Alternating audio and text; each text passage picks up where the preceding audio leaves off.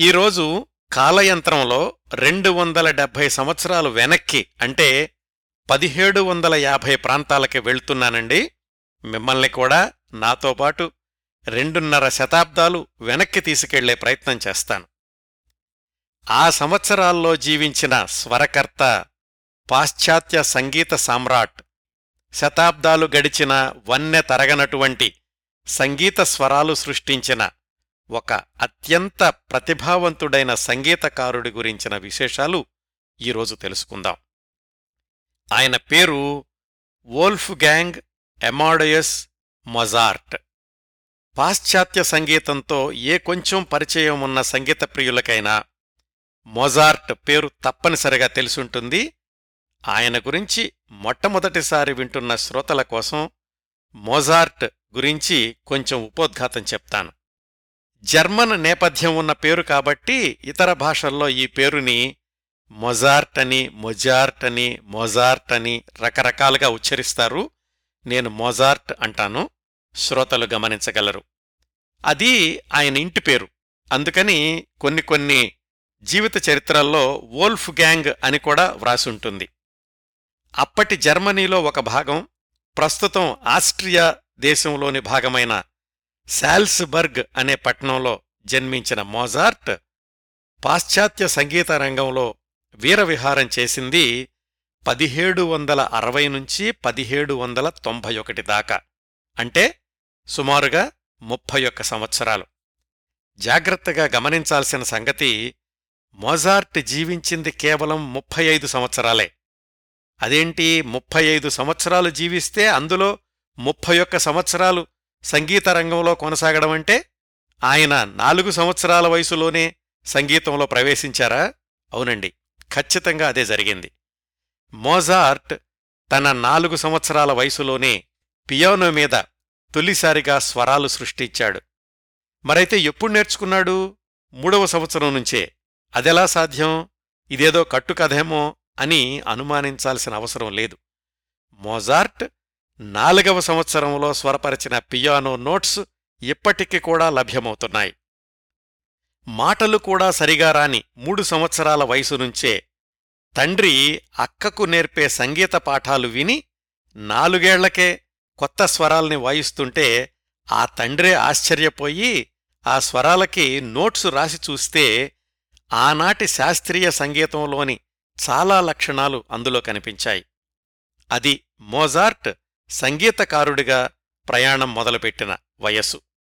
అక్కడ్నుంచి అతడు జీవించిన స్వల్ప జీవితం ముప్పై ఐదు సంవత్సరాల్లో ఆరు వందలు పైగా బాణీలను స్వరబద్ధం చేశాడు. పాశ్చాత్య సంగీతంలో రకరకాల ప్రక్రియలుంటాయండి. సింఫనీ అని ఆప్రా అని ఛాంబర్ మ్యూజిక్ అని కాన్సర్ట్ అని మొదలైనవి. ఇలా అన్ని ప్రక్రియల్లోనూ కలిపి ఆయన స్వరపరచిన వందలాది సంగీత ఖండికలు ఈ రోజుకు కూడా లభ్యమవుతున్నాయి. వాటన్నింటికి నోట్స్ కూడా రాసున్నాయి. అంచేత మోజార్ట్ అంత చిన్న వయసు నుంచే స్వరాలు సమకూర్చడం అనేది సృష్టిలో ఒక అద్భుతం కొందరికి నమ్మలేని నిజం. సృష్టిలో వివరణకందని తర్కానికి లొంగని వాస్తవాల్లో ఒకటి మోజార్ట్ మూడవ సంవత్సరం వయసు నుంచే స్వరబద్ధంగా పియానో వాయించగలగడం. ఆయన సృష్టించిన స్వరాలు రెండు వందల యాభై సంవత్సరాల క్రిందటివే అయినప్పటికీ ఇప్పటికీ కూడా వాటిని ప్రపంచవ్యాప్తంగా ప్రతిరోజూ ఎక్కడో ఒకచోట ఎవరో ఒకరు ప్రదర్శిస్తూనే ఉన్నారు. ఈ రోజు కూడా మొజార్ట్ సంగీతానికి అసంఖ్యాకమైన అభిమానులున్నారు.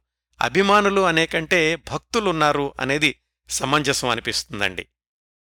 ఇదంతా మోజార్ట్ ప్రతిభకు సంక్షిప్త పరిచయం అనుకుంటే ఆయన జీవన రేఖల విహంగ వీక్షణానికొస్తే మోజార్ట్ జీవించింది అతి తక్కువ కాలమే అయినప్పటికీ ఆయన జీవన ప్రయాణంలో ఎన్నో ఎన్నెన్నో కోణాలున్నాయి. ఎన్నో మలుపులున్నాయి వెలుగులీడలున్నాయి ఎత్తుపల్లాలున్నాయి. ఇప్పుడు ఆస్ట్రియాలోని శాల్స్బర్గ్ పట్టణం గత రెండు వందల సంవత్సరాలుగా మోజార్ట్ పేరు చెప్పుకునే తన ఉనికిని చాటుకుంటోంది. ఆయన పేరు మీద ఆయన బ్రాండ్తో ఎంతోమంది ఎన్నో వ్యాపారాలు చేస్తున్నారు ఆ శాల్స్బర్గ్ టౌన్లో. విషాదం చేదు వాస్తవం ఏమిటంటే పెరటి చెట్టు వైద్యానికి పనికిరాదు అన్నట్లు మోజార్ట్ జీవించి ఉండగా సొంత ఊళ్ళో ఎవ్వరూ గుర్తించలేదు. గుర్తించలేదు సరికదా ఆయనను ఎగతాళి చేశారు. రాజాశ్రయం కోసం మతగురువుల ప్రాపకం కోసం ఎంత ప్రయత్నించినా అడుగడుగునా నిరాశ నిస్పృహలే ఎదురయ్యాయి. తనలోని కళకు గుర్తింపు కోసం యూరోప్లోని దేశాలన్నీ పర్యటించాడు. ముప్పై ఐదేళ్ళ జీవితంలో దాదాపు ఇరవై సంవత్సరాలు దేశం నుంచి దేశానికి అయ్యా నా కళని గుర్తించండి అని పర్యటించడంలోనే గడిచాయి. ఆరేళ్ళ వయసు నుంచే తండ్రి కొడుకుని వెంటబెట్టుకుని పదిహేను సంవత్సరాల పాటు అన్ని దేశాలు అన్ని రాజప్రాసాదాలు తిరిగాడు. ప్రశంసించిన వాళ్ళున్నారు బహుమతులిచ్చిన వాళ్ళున్నారు అసూయపడిన వాళ్ళున్నారు ఆ ఏదో ఈ పెద్దాయన అంటున్నాడు గాని అసలు ఈ చిన్న కుర్రాడికి ఇంత ప్రతిభ ఎక్కడది అని అనుమానించిన వాళ్ళున్నారు పరీక్షలు పెట్టిన వాళ్ళున్నారు అయినా కాని ఆ తండ్రి పట్టు వదలకుండా ఏనాటికైనా తన కొడుకు ప్రపంచ సంగీత రంగంలో అత్యున్నత స్థానాన్ని చేరుకుంటాడు అనే విశ్వాసంతోటి అన్వేషించాడు అభ్యర్థించాడు ఆక్రోశించాడు. ఆ ప్రయాణంలో ఎదుర్కొని ఇబ్బందుల్లేవు ముఖ్యంగా ఆర్థికపరమైన ఇబ్బందులు. కొడుకు కోసం తను చేస్తున్న ఉద్యోగాన్ని వదిలేశాడు అప్పులు చేశాడు. మోజార్ట్ కూడా తండ్రి కలలను సాకారం చేసే క్రమంలో ఆయన చెప్పినట్లే చేశాడు. మోజార్ట్ జీవితంలోని చివరి ఏడెనిమిది సంవత్సరాలు తప్ప మిగతా కాలమంతా పర్యటనల్లోనే సరిపోయింది. కొన్నాళ్ళు తండ్రితోనూ కొన్నాళ్ళు ఆయన ఒంటరిగాను. చాలామంది కళాకారుల విషయంలో జరిగినట్లే మోజార్ట్ చనిపోయాక ఆయన గొప్పతనాన్ని సొంత ఊరు గుర్తించింది సొంత దేశం గుర్తించింది ప్రపంచం నెత్తిన పెట్టుకుంది. మోజార్ట్ జీవితంలో సగటు మధ్యతరగతి కుటుంబంలో ఉండే అన్ని రకాల అనుభవాలు ఉన్నాయి అన్ని రకాల భావోద్వేగాలు ఉన్నాయి. తండ్రి కొడుకుల అనుబంధం అప్పుడప్పుడు అపార్థాలు అక్కా తమ్ముళ్ళ అనురాగం కొడుకు చేతిలోనే కన్నుమూసిన తల్లి తొలి ప్రేమ ప్రేమ కంటే పేరు తెచ్చుకోవడం ముఖ్యం అని తండ్రి హెచ్చరిక. తోటి భగ్నమైనటువంటి తొలి ప్రేమ తొలి ప్రేయసి చెల్లెల్నే పెళ్ళి చేసుకోవడం అయిష్టంగానే ఒప్పుకున్నా మనవడతో ఆడుకుని ఆనందించినటువంటి తండ్రి జీవితాంతం స్థిరమైన ఆదాయం కోసం అన్వేషణ కొన్నిసార్లు కొండల్లా పేరుకుపోయిన అప్పులు తన సంగీతాన్ని విని ఆనందించే అభిమానులున్నప్పటికీ ఇల్లు గడవడం కోసం దిక్కులు చూడాల్సిన పరిస్థితి వెన్నుపోటు పొడవడాలు అసూయాపరుల నుంచి రక్షించుకోవాల్సిన పరిస్థితులు ఇన్ని ఆటుపోట్ల మధ్య ఇదిగో శతాబ్దాలుగా నిలిచిపోయిన సంగీత స్వర ఝరీ సృజన. ఇన్ని కోణాలున్నాయండి మోజార్ట్ జీవితంలో. ముప్పై ఐదు సంవత్సరాల్లోనే నూరేళ్ళకు సరిపడా అనుభవాల్ని చవిచూసిన మోజార్ట్ గురించి బోలెడన్ని జీవిత చరిత్రలు ప్రచారంలో ఉన్నాయి. నేను నాలుగైదు వర్షన్స్ చదివాను. ఆశ్చర్యకరంగా ఒక పుస్తకానికి ఇంకొక పుస్తకానికి బోలెడన్ని వ్యత్యాసాలున్నాయి. యూట్యూబ్ వీడియోల్లో కూడా అంతే. మీరు రెండు వీడియోలు చూస్తే రెండు కూడా వేరువేరుగా వినిపిస్తాయి. అసలు మోజార్ట్ జీవించి ఉండగా ఆయన తండ్రికి వ్రాసిన ఉత్తరాలు తండ్రి తనకు వ్రాసిన ఉత్తరాలు అలాగే మోజార్ట్ తల్లికి అక్కకు వ్రాసిన ఉత్తరాలు ఇవన్నీ కూడా లభ్యమవుతున్నాయి.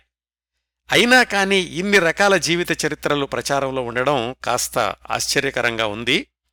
మన కార్యక్రమం కోసం నేను ఎక్కువగా పరిశీలించిన పుస్తకాలు poor boys who became famous అనేది పద్దెనిమిది వందల యాభై ఐదులో ప్రచురితమైంది. ది లైఫ్ ఆఫ్ మోజార్ట్ అది పద్దెనిమిది వందల తొంభై ఒకటిలో ప్రచురితమైంది. Unhappy loves of men of genius ఆ పుస్తకం పద్దెనిమిది వందల తొంభై ఒకటిలో ప్రచురితమైంది. స్టోరీస్ ఆఫ్ గ్రేట్ మ్యూజీషియన్స్ అది పద్దెనిమిది వందల తొంభై ఒకటిలో ప్రచురితమైంది. ఈ పుస్తకాలన్నీ నేను చదివానండి. వీటి నుంచి సేకరించిన సమాచారాన్ని మనదైన కథనంతో మోజార్ట్ జీవనరేఖల్ని మీకు పరిచయం చేసే ప్రయత్నం చేస్తున్నాను.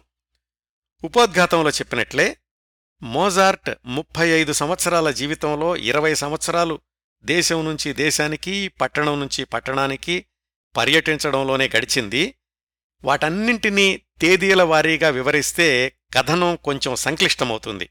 అందుకని సరళత కోసం ఆయన పర్యటనలోని ముఖ్యమైన ఉదంతాల్ని మాత్రం మన కథనంలో చేరుస్తున్నాను.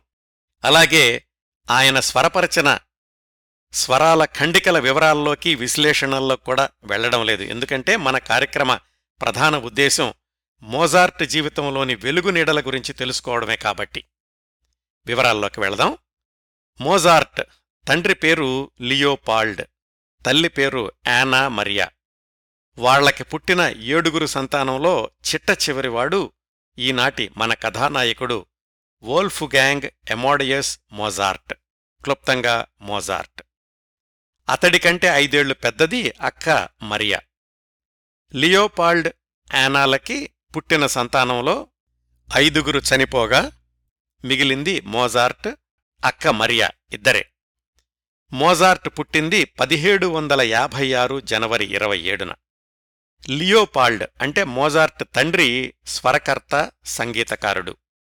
వాళ్ళు నివాసం ఉండే శాల్స్బర్గ్ అనే ఊళ్ళో స్థానిక పరిపాలనంతా కూడా ఆర్చ్ బిషప్ అనే మతగురువు ఆధ్వర్యంలో కొనసాగుతూ ఉండేది. ఆ ఆర్చ్ బిషప్ కొలువులో ఒక సంగీత బృందం ఉండేది.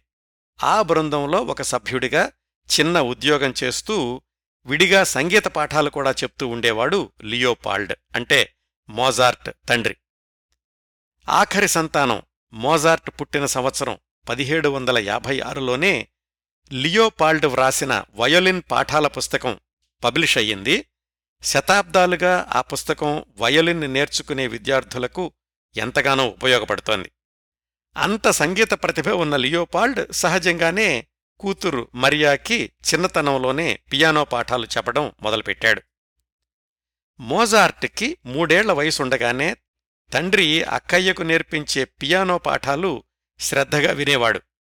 ఆడుకోవడానికి బొమ్మలున్నప్పటికీ వాటిని పక్కన పడేసి అక్క ఏ రూములో పియానో నేర్చుకుంటే ఆ గదిలోకే వెళ్ళి దీక్షగా గమనిస్తూ ఉండేవాడు.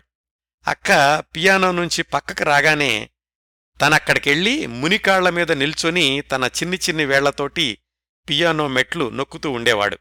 మొదట్లో ఏదో చిన్నపిల్లాడులే అనుకున్నాడు తండ్రి. కాస్త జాగ్రత్తగా గమనిస్తే తెలిసింది మోజార్ట్ చేస్తోంది చిన్నపిల్లాడి పనులు కాదు. అతడికి అప్పుడే స్వరజ్ఞానం పట్టుబడుతోంది అని తండ్రి గ్రహించాడు. పియానో అంత ఎత్తు లేడు కాబట్టి మూడేళ్ళ మోజార్ట్ని ఒళ్ళో కూర్చోబెట్టుకుని పియానో అందిస్తే తాను కూతురికి నేర్పిన స్వరాలు యథాతథంగా వాయిస్తూ ఉంటే తండ్రికి ఆనందంతో పాటు ఆశ్చర్యం కూడా కలిగింది. మోజార్ట్ సంగీత ప్రపంచంలో ఏదో సాధించడానికే పుట్టాడు అని అంత చిన్న వయసులోనే గ్రహించగలిగాడు తండ్రి లియోపాల్డ్. తన నమ్మకాన్ని ఆయన జీవితాంతం కొనసాగించాడు. ఎప్పుడూ కూడా కొడుకు మీద తనకున్నటువంటి విశ్వాసాన్ని వదులుకోలేదు. తన కొడుకులోని ప్రతిభ ప్రపంచం ఎప్పటికైనా గుర్తించాలని చివరి శ్వాస వరకు తపనపడ్డాడు. ఇంకా వివరాలు కథాక్రమంలో వస్తాయి. అట్లా మూడేళ్ళ వయసు నుంచే తన పాఠాల్ని అర్థం చేసుకున్న మోజార్ట్ నాలుగేళ్ళ వయసుండగా ఒకసారి పియోనో మీద సరికొత్త స్వరాలు పలికించడం గమనించాడు తండ్రి. అది తను నేర్పింది కాదు. అంత చిన్నపిల్లాడు కొత్త స్వరాన్ని ఎలా సృష్టించాడు? నిర్ధారణ చేసుకుందామని ఏది మళ్ళా అలా వాయించు అని అడిగాడు నాలుగేళ్ళ మోజార్ట్ని. సరిగ్గా అదే స్వరాన్ని మళ్ళీ వినిపించాడు మోజార్ట్. తండ్రి ఆ స్వరాలని నోట్స్ రూపంలోకి మార్చాడు. అద్భుతం! ఆ స్వరంలో శాస్త్రీయ సంగీత లక్షణాలు చాలా వరకు సరిపోయాయి. మోజార్ట్ నాలుగేళ్ళ వయసులో సమకూర్చిన ఆ స్వరాల్ని ఇప్పుడు మీరు కూడా వినొచ్చండి అంతర్జాలంలో.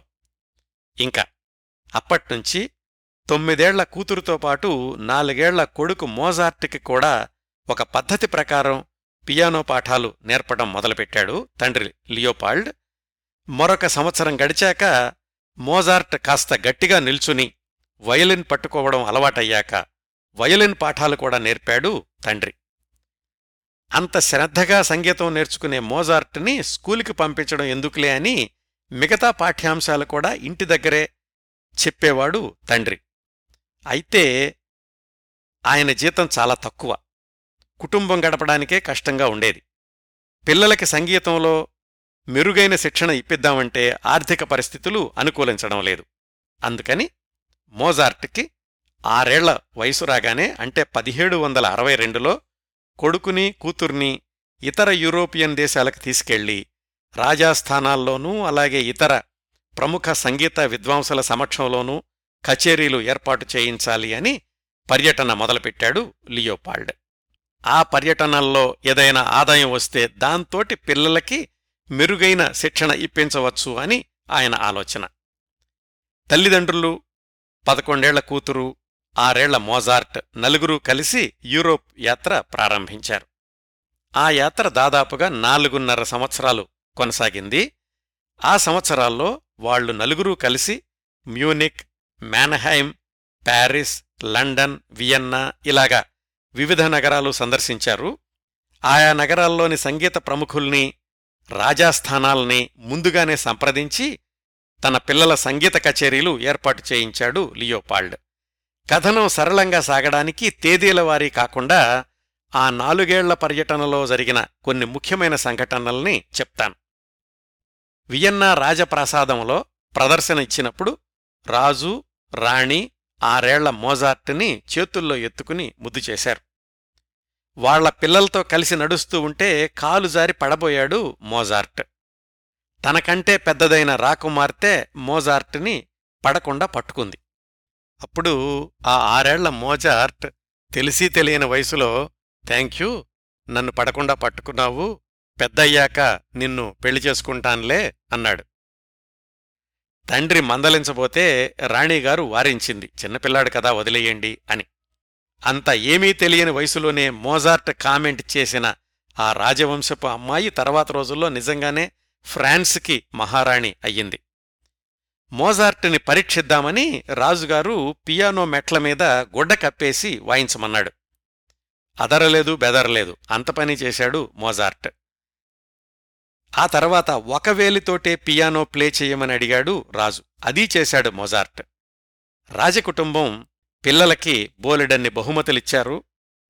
అక్కడ్నుంచి తర్వాత మజిలీ ప్యారిస్. అక్కడ కూడా వెర్సాలెస్ రాజప్రాసాదంలో ఘనమైన స్వాగతం లభించింది. అక్కడ ప్రదర్శన అయ్యాక రాచరికపు కుటుంబంతో కలిసి భోజనం చేశారు మోజార్ట్ కుటుంబ సభ్యులు. వాళ్ళంతా పిల్లలిద్దరినీ విపరీతంగా పొగుడుతుంటే ఆనందంతో కళ్ళనీళ్ళ పర్యంతమయ్యాడు మోజార్ట్. చిన్నతనం నుంచే కళాకారుల్లో సహజంగా ఉండే సున్నితత్వం కాస్త ఎక్కువ పాళ్ళలో ఉండేది మోజార్ట్కి.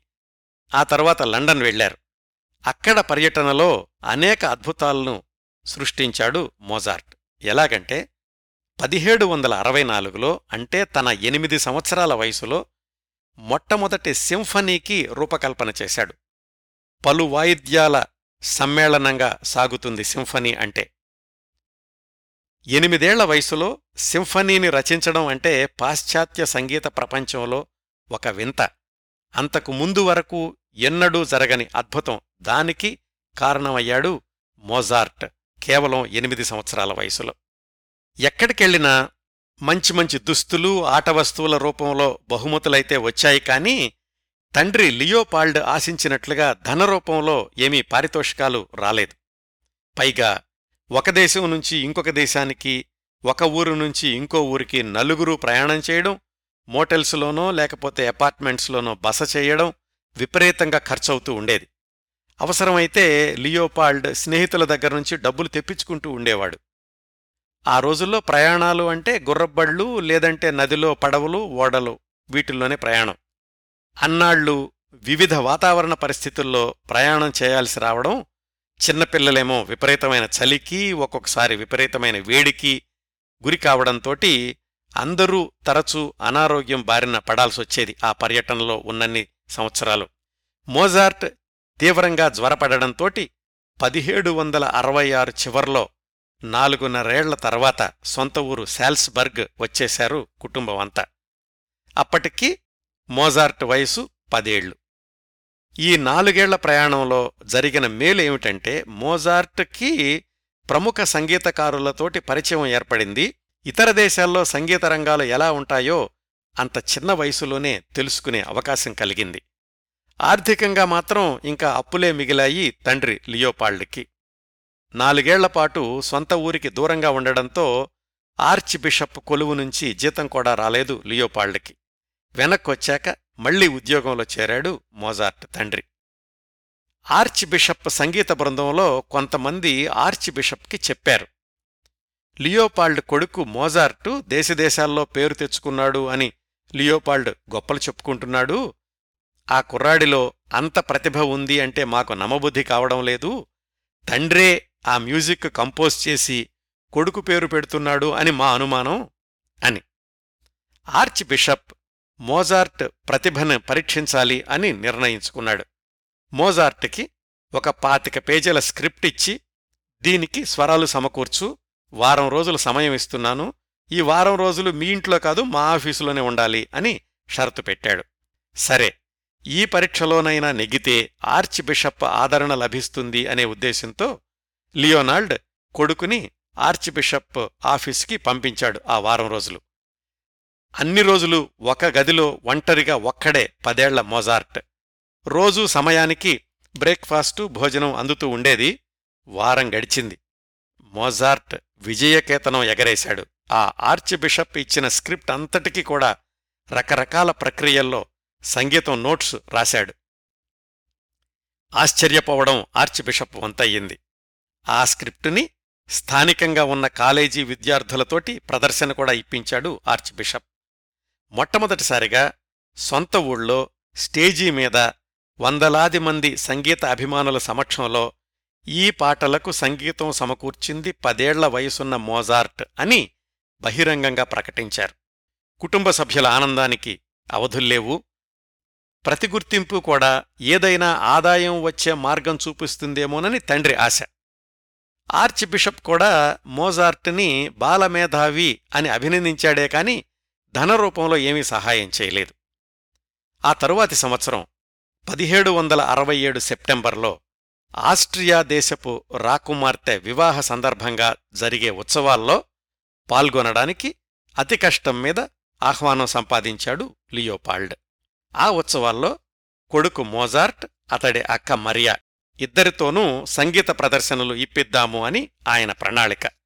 వాళ్ళిద్దరిని వెంటబెట్టుకుని లియోపాల్డ్ దంపతులు వియన్నాకి వెళ్ళారు దురదృష్టవశాత్తు వాళ్ళు వియన్నాకి వెళ్ళిన సమయంలో మసూచి వ్యాధి విపరీతంగా వ్యాపిస్తోంది. వివాహం కావాల్సిన రాకుమార్తె కూడా మసూచి బారిన పడి కొద్ది రోజుల వ్యవధిలోనే చనిపోయింది. మోజార్ట్ తల్లిదండ్రుల ఆశలు ఆవిరవడంతో పాటు మోజార్టు అతని అక్క ఇద్దరూ కూడా మసూచి వ్యాధి బారిన పడ్డారు. దాదాపు వారంపాటు మోజార్ట్కి అస్సలు కళ్ళు కనిపించలేదు. ఆ మసూచి బారి నుంచి తేరుకోవడానికి దాదాపు నెల రోజులు పట్టింది. అప్పటికి అతని వయసు పదకొండు సంవత్సరాలు. సరే ఇంత దూరం వచ్చాం కదా వియన్నాలో ఇంకెక్కడైనా ప్రదర్శనలు ఇప్పిద్దాము అని లియోపాల్డ్ ప్రయత్నాలు మొదలుపెట్టాడు. స్థానికంగా ఉన్న సంగీత విద్వాంసులు చాల్చాల్లే పదకొండేళ్ళ కుర్రాడికి సోలో ప్రదర్శన అవకాశాలు ఎవరైనా నవ్విపోతారు అని నిరాశపరచడమే కాకుండా వచ్చిన ఒకటి రెండు అవకాశాల్ని కూడా చెడగొట్టారు. అట్లా ఇంకొక సంవత్సరం గడిచిపోయింది. మళ్ళీ సొంతూరు శాల్స్బర్గ్ చేరుకున్నారు. మోజార్ట్ అనే బాల మేధావి మీద ప్రపంచం అంతా కత్తి కట్టలేదు కాని ప్రశంసలు పొందిన చోటేమో ధనరూపేణ బహుమతులు అందలేదు. సంపాదన వస్తుంది అన్న కార్యక్రమాల్లోనేమో అవకాశాలు రాకుండా ఇతర సంగీతకారులు అడ్డుకున్నారు. తండ్రి ఆర్చ్ బిషప్ కొలువులో ఆ చిన్న ఉద్యోగం కొనసాగిస్తూనే ఉన్నాడు. మోజార్ట్కి ఇంటి దగ్గరే పియానో వయలిన్లలో కొత్త కొత్త పాఠాలు నేర్పడంతో పాటు ఆనాటి సంగీతంలోని వివిధ ప్రక్రియల్లోనూ శిక్షణ ఇచ్చాడు తండ్రి లియోపాల్డ్. మోజార్ట్కి పద్నాలుగు సంవత్సరాల వయసుండగా రాజుగారి నుంచి ఒక ప్రత్యేక వర్తమానం అందింది. మూడేళ్ళ క్రిందట మీరు వియన్నాకి వచ్చినప్పటికీ మా కొలువులో ప్రదర్శన ఇవ్వలేకపోయారు కదా? మోజార్ట్కి ఇప్పుడు ఒక అవకాశం ఇస్తున్నాను. ఇంకా కుర్రవాడే అని నాకు తెలుసు. మరి ఎన్నెన్నో ప్రదర్శనలిచ్చాడు కదా? ఒక ఆపరాకి స్క్రిప్ట్ రాస్తే ప్రదర్శన ఏర్పాటు చేయిస్తాము అని. ఆప్రా ఒప్పేరా అని కూడా అంటారు. అంటే సంగీత రూపకం లాంటిది. పాత్రలు సంభాషణలు పాటలు సంగీతం వీటితోటి ఒక కథలాగా నడవాలన్నమాట. మోజార్ట్ దాన్ని ఒక సవాల్లాగా తీసుకున్నాడు. అంతవరకు ఎప్పుడూ అతను స్వరాలు సమకూర్చడమే కాని ఇలా సంగీత రూపకం వ్రాయడం అనేది చెయ్యలేదు. అయితే అప్పటి వరకు ఆ కుర్రాడు చేస్తున్నవన్నీ అద్భుతాలే కదా? మళ్ళీ అద్భుతం చేశాడు. రాజుగారు అడిగిన వ్యవధిలో ఆప్రా రాశాడు స్వరబద్ధం చేశాడు. పద్నాలుగు సంవత్సరాలకే ఆప్రా వ్రాసిన తొలి కళాకారుడు అప్పటికీ మోజార్ట్ ఒక్కడే. అయితే ఇల్లలకగానే పండగ కాలేదు. ఆపరా అయితే తయారైంది కానీ ప్రదర్శన దగ్గరకొచ్చేసరికి కళాకారులు సమన్వయం చేసేవాళ్ళు ఎదురు తిరిగారు. ఈ కుర్రాడు రాసింది మేం ప్రదర్శించడం ఏమిటి అని. తండ్రి నచ్చజెప్పాలని చూశాడు కానీ వీలు కాలేదు. రాజుగారి కొలువుకూటం కూడా చేతులెత్తేసింది. వాళ్ళు ప్రదర్శించలేము అంటుంటే మేమేం చేయలేము అని. మళ్ళీ కొడుకుని తీసుకుని మ్యూనిక్కి వెళ్ళి అదే ఆపరాన్ని ప్రదర్శించడానికి కళాకారులతోటి మాట్లాడి ప్రదర్శన ఏర్పాటు చేశారు మ్యూనిక్లో. అది అద్భుతమైన పేరు తెచ్చుకోవడమే కాక ఇరవై రోజులు వరుసగా ప్రదర్శించబడింది. అక్కడ్నుంచి ఇటలీకి వెళ్ళి అక్కడ కూడా ఆ ఆపరాని ఆ సంగీత రూపకాన్ని ప్రదర్శించారు. ఇవన్నీ ముగించుకుని వెనక్కొచ్చేసరికి అప్పటి వరకు ఉన్న ఆర్చ్ బిషప్ చనిపోయాడు. ఇంకొక ఆయన ఆయన స్థానంలోకి వచ్చాడు. మోజార్ట్కి పదిహేడేళ్ళ వయసొచ్చింది. కొడుక్కి కూడా ఆయన సంగీత బృందంలో ఏదైనా ఉద్యోగం ఇప్పించండి అని అభ్యర్థించాడు తండ్రి లియోపాల్డ్ కొత్త ఆర్చ్ బిషప్ని మోజార్ట్కి ఆ కొత్త ఆర్చ్ బిషప్ కొలువులో సంగీత బృందంలో సభ్యుడిగా ఉద్యోగం అయితే దొరికింది కాని ఆయన ఆ కుర్రాణ్ణి తన భవనంలో సేవకుడిలాగా చూసేవాడు. ఒకసారి ఆపరా వ్రాసిన అనుభవంతోటి మరిన్ని ఆపరాలు అంటే సంగీత రూపకాలు వ్రాశాడు స్వరబద్ధం చేశాడు మోజార్ట్ తన పద్దెనిమిది పంతొమ్మిది సంవత్సరాల వయసులో. అయితే తన సొంత ఊళ్ళో తన కళకి సరైన గుర్తింపు రావడం లేదు. పైగా ఆ ఆపరాలను ప్రదర్శించేవాళ్ళు శాల్స్బర్గ్లో లేరు. ఆర్థిక పరిస్థితులేమో ఏమాత్రం మెరుగుపడడం లేదు. తండ్రి కొడుకులిద్దరూ ఆలోచించుకున్నారు. ఏదైతే అదవుతుంది ఉద్యోగాలు మానేద్దాం. ఇంతవరకు మోజార్ట్ బాణీలు కూర్చిన సంగీత ప్రక్రియలతోటి ప్యారిస్ వెళితే తప్పనిసరిగా ఆదరణ లభిస్తుంది సంపాదన వస్తుంది అని నిర్ణయానికొచ్చారు ఇద్దరు. ఆర్చ్ బిషప్కి చెప్పారు. ఆయన లియోపాల్డ్ తోటి మీ అబ్బాయి ఉద్యోగం మానేస్తే మానేయమనండి. మీరు మానేస్తే మాత్రం మీరే మాకు ఎదురు డబ్బులు కట్టాల్సొస్తుంది అని ఏవో లెక్కలేసి లియోపాల్డ్ని బెదిరించాడు.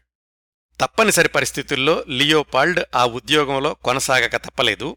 అయితే ఈసారి తల్లి కొడుకుల్ని ప్యారిస్ వెళ్ళి అక్కడ ప్రదర్శనల కోసం ప్రయత్నం చేయమని బయలుదేరదీశాడు లియోపాల్డ్. అప్పటికి మోజార్ట్ వయసు ఇరవై ఒక్క సంవత్సరాలు పదిహేడు వందల డెబ్భై ఏడవ సంవత్సరం.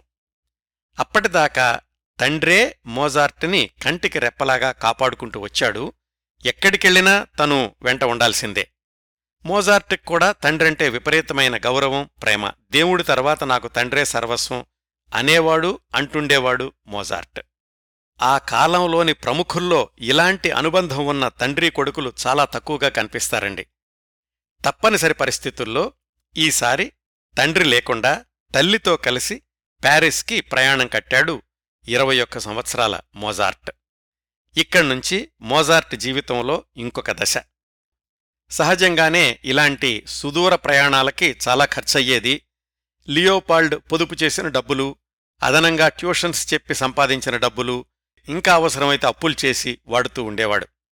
ఈసారి తండ్రికి కొంచెం భారం తగ్గిద్దాము అని ప్యారిస్కి వెళ్ళే దోవలో రెండు మూడు చోట్ల ఆగి ప్రదర్శనలివ్వడం గాని లేదా వయోలిన్ పాఠాలు చెప్పడం గాని చేసి కొంతలో కొంతైనా సంపాదిద్దాము అనుకున్నాడు మోజార్ట్.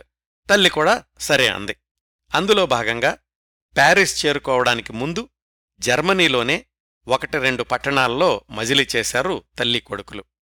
కాని వాళ్ళ ప్రయత్నాలేమీ ఫలించలేదు. మోజార్ట్ దగ్గర శిక్షణ తీసుకోవడానికి అభ్యర్థులెవరూ కనిపించలేదు. ఆ క్రమంలో జర్మనీలోని మ్యానహైమ్ అనే ఊరు చేరుకున్నారు. అక్కడ కూడా ఒకరిద్దరు కుటుంబాల్ని సంప్రదించారు. వాళ్ళు కూడా మా దగ్గరెవరూ లేరండి పియానో పాఠాలు నేర్చుకునేవాళ్ళు అన్నారు. ఎవరో స్నేహితుల ద్వారా పరిచయమైనటువంటి ఒక కుటుంబం ఇంటికి చేరుకున్నారు. ఆ కుటుంబ పెద్ద పేరు వెబర్. అతను స్థానికంగా ఉన్న నాటకాల కంపెనీలో ప్రాంప్టర్గా పనిచేస్తున్నాడు. దానిమీద వచ్చేటటువంటి అతి కొద్ది ఆదాయంతో ఆరుగురు పిల్లలున్నటువంటి కుటుంబాన్ని పోషించడానికి నానా కష్టాలు పడుతున్నాడు. వాళ్ళ పెద్దమ్మాయి అలోసియా వెబర్ గాయనిగా అవకాశాల కోసం ప్రయత్నిస్తోంది. మోజార్టు తల్లి వాళ్ళింట్లో ఉండడం మొదలుపెట్టాక నీకోసం నేను చక్కటి పాటలు బాణీలు కట్టిస్తాను అన్నాడు మోజార్ట్ అలోసియాతోటి. ఆ అలోసియా వయసు పదిహేను సంవత్సరాలు. మోజార్ట్ వయసు ఇరవై ఒక్క సంవత్సరాలు.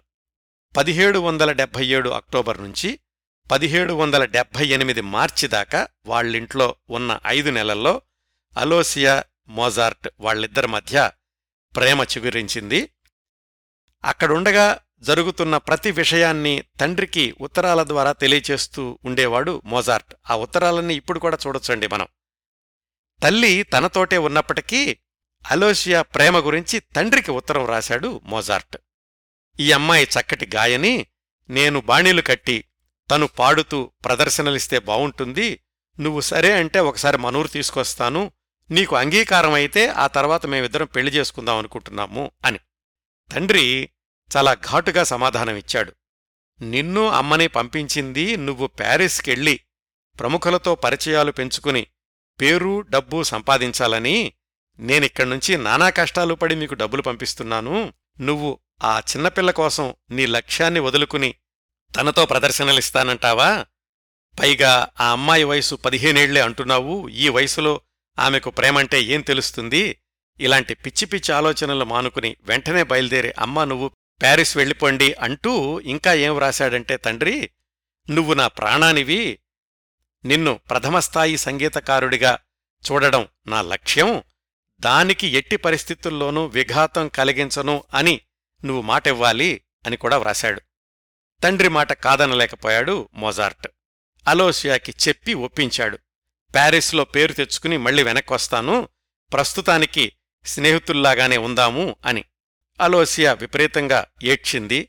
అయినాగాని తండ్రి ప్రేమ తండ్రికిచ్చిన మాట తండ్రి బోధించినటువంటి కర్తవ్యం అవి గెలిచాయి. మోజార్ట్ తల్లితో కలిసి ప్యారిస్కి ప్రయాణమయ్యాడు. పదిహేడు వందల డెబ్భై ఎనిమిది మార్చికి ప్యారిస్ చేరుకున్నారు వాళ్ళిద్దరూ. తండ్రి ఇచ్చినటువంటి చిరునామాలతోటి నలుగురైదుగురు సంగీత బృంద నాయకుల్ని కలుసుకున్నారు. మోజార్టు అతని తల్లి ఎవళ్ళూ కూడా మోజార్ట్కి అవకాశాలిచ్చేటటువంటి స్థితిలో లేరు. వాళ్ళ దగ్గరున్న కొద్ది పైకంతోటే సర్దుకోవాల్సొచ్చింది కాబట్టి చవక రకం హోటళ్ళలోనో ఊరి చివరి అపార్ట్మెంట్స్లోనో ఉండేవాళ్ళు అలాంటి వాతావరణంలో నివసించడంతోటి మోజార్ట్ తల్లికి జబ్బు చేసింది. ప్యారిస్ చేరిన నాలుగు నెలలకే అంటే పదిహేడు వందల డెబ్భై ఎనిమిది జులైలో తీవ్రమైన అనారోగ్యంతోటి ప్యారిస్లోనే కొడుకు చేతుల్లోనే కన్నుమూసింది మోజార్ట్ తల్లి. ఇది తట్టుకోలేని దెబ్బ మోజార్ట్కి అక్కడ ఆస్ట్రియాలోనే ఉండిపోయినటువంటి తండ్రికి అక్కకి కూడా. మొదటిసారి తండ్రి లేకుండా తల్లితో ప్రయాణించడం ఆ ప్రయాణంలోనే కోలుకోని విషాదం తల్లిని కోల్పోవడం. అప్పట్లో వెంట వెంటనే వార్తలు చేరవేసే ప్రసార సాధనాలేమీ లేవు. మోజార్ట్ తన తండ్రికి సూటిగా ఉత్తరం వ్రాయలేక ఆ ఊళ్ళోని మిత్రుడికి వ్రాశాడు.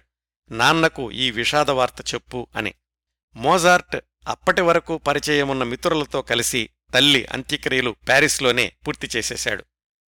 ఆ వార్త తెలిసాక తండ్రి గుండె పగిలేలాగా ఏడ్చాడు భార్య చివరి చూపుకైనా నోచుకోలేకపోయాను అని.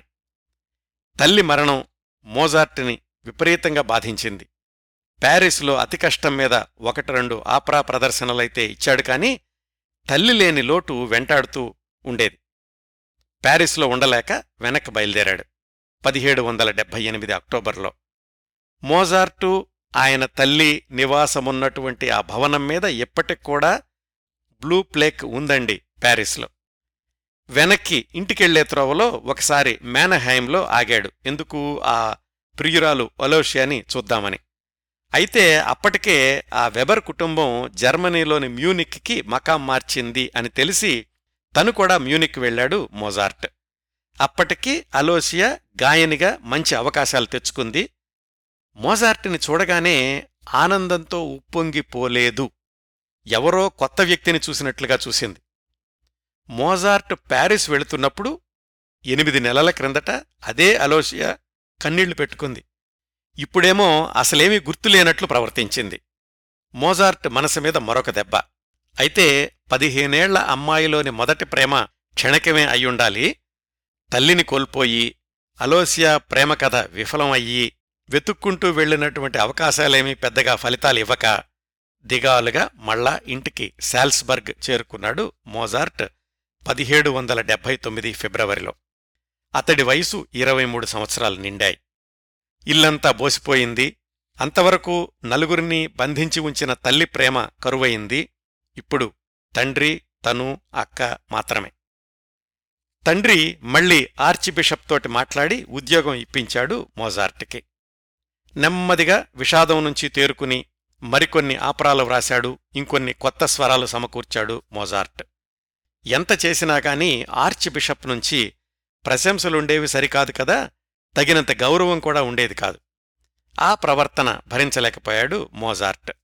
చివరికి ఒకరోజు తండ్రితో చెప్పాడు చాలా దేశాలు తిరిగాం ఎన్నో చోట్ల ప్రదర్శనలిచ్చాం అయినా నువ్వనుకున్నంత పేరు తెచ్చుకోలేకపోయాను అది నా తప్పైతే కాదనుకుంటున్నాను నీ అంచనాలకు తగినట్లుగా ఎదగడానికి నేను నా శాయశక్తులా కృషి చేస్తూనే ఉన్నాను ఆర్చిబిషప్ చేస్తున్న అవమానాలనే ఇంక భరించలేను నువ్వు అనుమతిస్తే రాజధాని వియన్నాకి వెళ్ళిపోయి సొంతంగా ప్రదర్శనలిస్తూ సంగీత పాఠాలు చెప్పుకుంటూ సంపాదించడానికి ప్రయత్నిస్తాను అని.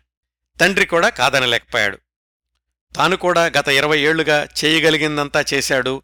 కొడుకు ఖ్యాతిని చూద్దాము అనుకునే క్రమంలో పేదరికంలో దేశం కాని దేశంలో భార్యను కూడా కోల్పోయాడు. కొడుక్కి పాతికేళ్ళొచ్చాయి. సరే తన ప్రయత్నాలు తనని చేసుకోనివ్వమని మోజార్ట్ ప్రతిపాదనకి అంగీకరించాడు తండ్రి లియోపాల్డ్. అట్లా తండ్రి అనుమతి తీసుకున్నాకనే తన పాతికేళ్ళ వయసులో పదిహేడు వందల ఎనభై ఒకటి జూన్ ఎనిమిదిన వియన్నాకి ప్రయాణమయ్యాడు మోజార్ట్. అదే తన ఆఖరి మజిలీ అవుతుందని తాను జీవించబోయేది మరొక్క పది సంవత్సరాలే అని మోజార్ట్ అప్పటికి ఊహించే అవకాశం ఏమాత్రం లేదు. వియన్నా చేరుకున్న మోజార్ట్కి ఒక ఆశ్చర్యకరమైన విషయం తెలిసింది. తన భగ్న ప్రేమ ప్రేయసి అలోసియా ఉంది కదా ఆమె కుటుంబం మ్యూనిక్ నుంచి వియన్నాకు చేరుకుంది అని తెలిసింది.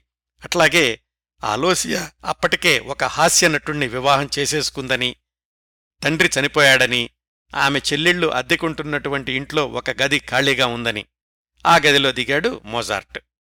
అలోసియా చెల్లెలు కాన్స్టాంజా సంగీతం నేర్చుకుంటోంది అని తెలిసింది. ఎక్కడో ఎందుకు నేనే పియానో వైలిన్ నేర్పిస్తాను అన్నాడు మోజార్ట్. సహజంగానే ఆ చనువు ప్రేమగా మారింది. అంటే తొలి ప్రేయసి అలోసియా చెల్లెలు కాన్స్టాన్జా ప్రేమలో పడ్డాడు మోజార్ట్. ఈసారి ఈ ప్రేమ పెళ్ళి వరకు వెళ్ళింది. పదిహేడు వందల ఎనభై రెండు ఆగస్టు నాలుగున కాన్స్టాన్జాని వియన్నాలోనే వివాహం చేసుకున్నాడు మోజార్ట్. అతడి వయసు ఇరవై ఆరు సంవత్సరాలు కాన్స్టాన్జా వయసు పద్దెనిమిది సంవత్సరాలు. ఇక్కడ్నుంచి మోజార్ట్ జీవించిన మరొక తొమ్మిది సంవత్సరాల్లో కొంతకాలం మోజార్ట్ విపరీతంగా డబ్బులు సంపాదించగలిగాడు కానీ విలాసవంతంగా ఖర్చు చెయ్యడంతో ఏమీ పొదుపు చేయలేక మళ్ళీ ఆర్థిక ఇబ్బందుల్లో కూరుకుపోయాడు అని కొంతమంది చరిత్రకారులు వ్రాస్తే అలా జరగలేదు. మోజార్ట్ దంపతులకు తొమ్మిది సంవత్సరాల వైవాహిక జీవితంలో ఆరుగురు సంతానం కలగడం వాళ్ళల్లో నలుగురు చనిపోవడంతోటి ఆయన ఆర్థిక పరిస్థితులు ఎప్పుడూ మెరుగ్గా లేవు. చివరి వరకు చాలీచాలని సంపాదనతోటే అప్పులతోనే జీవనం కొనసాగించాడు అని మరికొంతమంది చరిత్రకారులు వ్రాశారు. ఈ చివరి తొమ్మిది సంవత్సరాల్లో జరిగిన కొన్ని సంఘటనల గురించి తెలుసుకుందాం. పెళ్ళైన కొత్తలో కొంతకాలం సంతోషంగానే గడిచింది. మోజార్ట్ వ్రాసిన ఓపరాలకు కాస్త ఆదరణ లభించడంతో కొంతకాలం సంపాదన మెరుగుపడింది. తండ్రికి సంతోషంగా ఉత్తరం రాశాడు మోజార్ట్. కొడుకు స్థిరపడుతున్నందుకు తండ్రి కూడా ఆనందించాడు. కాస్త డబ్బులు పోగేసుకున్నాక భార్యతో కలిసి తండ్రిని చూడ్డానికి సొంత ఊరు శాల్స్బర్గ్ వెళ్ళాడు మోజార్ట్. తండ్రి అక్క వాళ్ళిద్దరూ మోజార్ట్ని భార్య కాన్స్టాన్జాని ఆనందంగా ఆహ్వానించారు. ఎప్పుడో మోజార్ట్ చెప్పాడు పెళ్ళయ్యాక నా భార్యతో కలిసి సొంత ఊళ్ళో ప్రదర్శన ఇస్తాను అని. అన్నట్లుగానే మొదటిసారి భార్యతో కలిసి వాళ్ళ ఊరు వెళ్ళినప్పుడు తాను స్వరపరచిన పాటల్ని భార్య కాన్స్టాన్జా పాడుతుంటే తను వైద్య సహకారం అందిస్తూ ఒక కార్యక్రమం చేశాడు. మళ్ళీ వెనక్కి వియన్నా వచ్చేసి తన పనిలో పడిపోయాడు. పెళ్ళైన రెండేళ్ళకి మొదటి కొడుకు పుట్టాడు. తండ్రిని ఒకసారి వచ్చి చూసి వెళ్ళమని ఉత్తరం వ్రాశాడు. తండ్రి వియన్నాకొచ్చి కొడుకు కోడలు దగ్గర కొన్నాళ్ళున్నాడు మనవడితో ఆడుకున్నాడు. వెనక్కి వెళ్ళిన కొద్ది రోజులకే పదిహేడు వందల ఎనభై ఏడు మే ఇరవై ఎనిమిదిన శాల్స్బర్గ్లో కన్నుమూశాడు మోజార్ట్ తండ్రి లియోపాల్డ్. అప్పటికి మోజార్ట్ వయసు ముప్పై ఒక్క సంవత్సరాలు. మూడేళ్ళ వయసులో మోజార్ట్లోని సంగీత జ్ఞానాన్ని పసిగట్టి ఆరేళ్ళ నుంచి అతణ్ణి యూరోప్ యాత్రకు బయలుదేరదీసి జీవితాంతం అతణ్ణి గొప్ప సంగీతకారుడిగా చూడాలి అని అనుక్షణం శ్రమించిన లియోపాల్డ్ పూర్తిగా కాకపోయినా కొడుకు జీవితం ఒక గాడిలో పడుతోంది అన్న పాక్షిక తృప్తితోటి ఈ లోకం నుంచి నిష్క్రమించాడు. తండ్రి కొడుకులు వ్రాసుకున్న ఉత్తరాలు దాదాపుగా అన్నీ ఇప్పటికూడా లభ్యమవుతున్నాయి. వాటి ఆధారంగానే చరిత్రకారులు మోజార్ట్ జీవిత చరిత్రను అక్షరబద్ధం చేసే ప్రయత్నాలు చేశారు. మోజార్ట్కి పెళ్ళైన కొత్తలో లభించిన ఆర్థిక స్థిరత్వం ఎక్కువ కాలం నిలవలేదు. ఎందుకంటే వరుసగా సంతానం వాళ్ళ అనారోగ్యం పిల్లల మరణాలు వీటన్నింటికీ అయ్యేటటువంటి ఖర్చులు వచ్చిన సంపాదనంతా కుటుంబ పోషణకే అన్నట్లు ఉండేది. మధ్యలో కొంతకాలం రాజాస్థానంలో ఉద్యోగం దొరికింది. కాని యుద్ధ సమయంలో అది కూడా పోయింది. వియన్నాలోనూ చుట్టుపక్కల సంగీత కచేరీలు ఆపరా ప్రదర్శనలు కొనసాగిస్తూనే ఉన్నాడు. సరిగ్గా చెప్పాలంటే మోజార్ట్ తన జీవితకాలంలో సృష్టించిన సంగీత ఖడ్డికల్లో అధిక భాగం అందరూ ఇప్పటికి కూడా గుర్తు చేసుకునేవి ఈ చివరి ఏడెనిమిది సంవత్సరాల్లో స్వరబద్ధం చేసినవే అని విశ్లేషకుల అభిప్రాయం. ఖర్చులు తగ్గించుకోవడానికి వియన్నా నగర శివార్లలోకి మారారు మోజార్ట్ దంపతులు. స్నేహితులు ఎందుకు దూరంగా వెళ్ళిపోతున్నావు? అని అడిగితే పెద్ద ఇంట్లోకి మారుతున్నాను అని చెప్పాడు కాని నిజానికి అతడి పేదరికమే అతణ్ణి నగరం మధ్య నుంచి శివార్లకు మార్చింది. ఒకసారి ఒక మిత్రుడు వాళ్ళింటికెళితే పొద్దున్నే భార్యాభర్తలిద్దరూ పిల్లాణ్ణి ఎత్తుకుని డాన్స్ చేస్తున్నారట. ఏమిటి పొద్దున్నే ఇంతలా డాన్స్ చేస్తున్నారు? అని అడిగితే మోజార్ట్ ఏదో సర్ది చెప్పాలని చూశాడు కాని ఆ స్నేహితుడికి కొద్ది నిమిషాల్లోనే అర్థమైంది. మోజార్ట్ ఇంట్లో వెచ్చదనం కోసం మండించడానికి కట్టెలు లేవు అని. చలి తగ్గించుకోవడానికి వాళ్ళు పిల్లాడిని ఎత్తుకుని డాన్స్ చేస్తున్నారు అని ఆ మిత్రుడికి తెలిసింది. వెంటనే అతనిళ్ళి కట్టెలు కొని తెచ్చి ఇచ్చాడు మోజార్ట్కి. ఇలాంటి సంఘటనలు చాలా జరిగాయి. ఆ పేదరికాన్ని అనుభవించేటటువంటి క్రమంలో పదిహేడు వందల తొంభై వచ్చేసరికి ఈతి బాధలు భరించలేనంతగా పెరిగాయి. అప్పటికే నలుగురు పిల్లలు చనిపోయారు. ఆరో కొడుకు పుట్టాడు.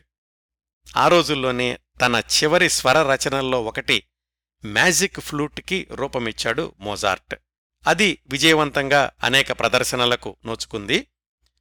పంతొమ్మిది వందల తొంభై ఒకటిలో ఒక పెద్ద ఆయన ఒక విచిత్రమైన ప్రతిపాదనతో వచ్చాడు మోజార్ట్ దగ్గరికి.